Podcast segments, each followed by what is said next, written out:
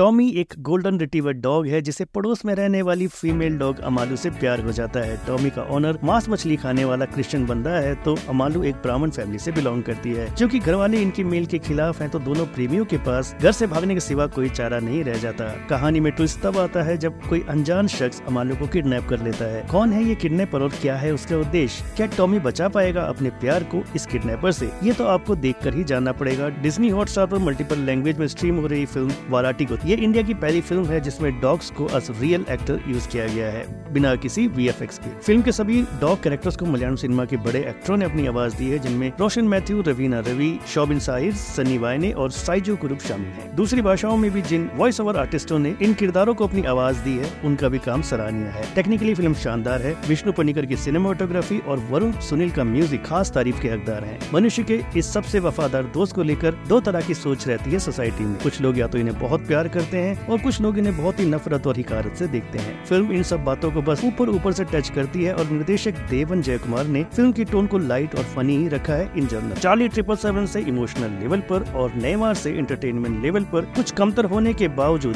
film एक अच्छी one time watch जरूर है जिसे फिल्म की बात की रेटिंग रहेगी थ्री स्टार्स की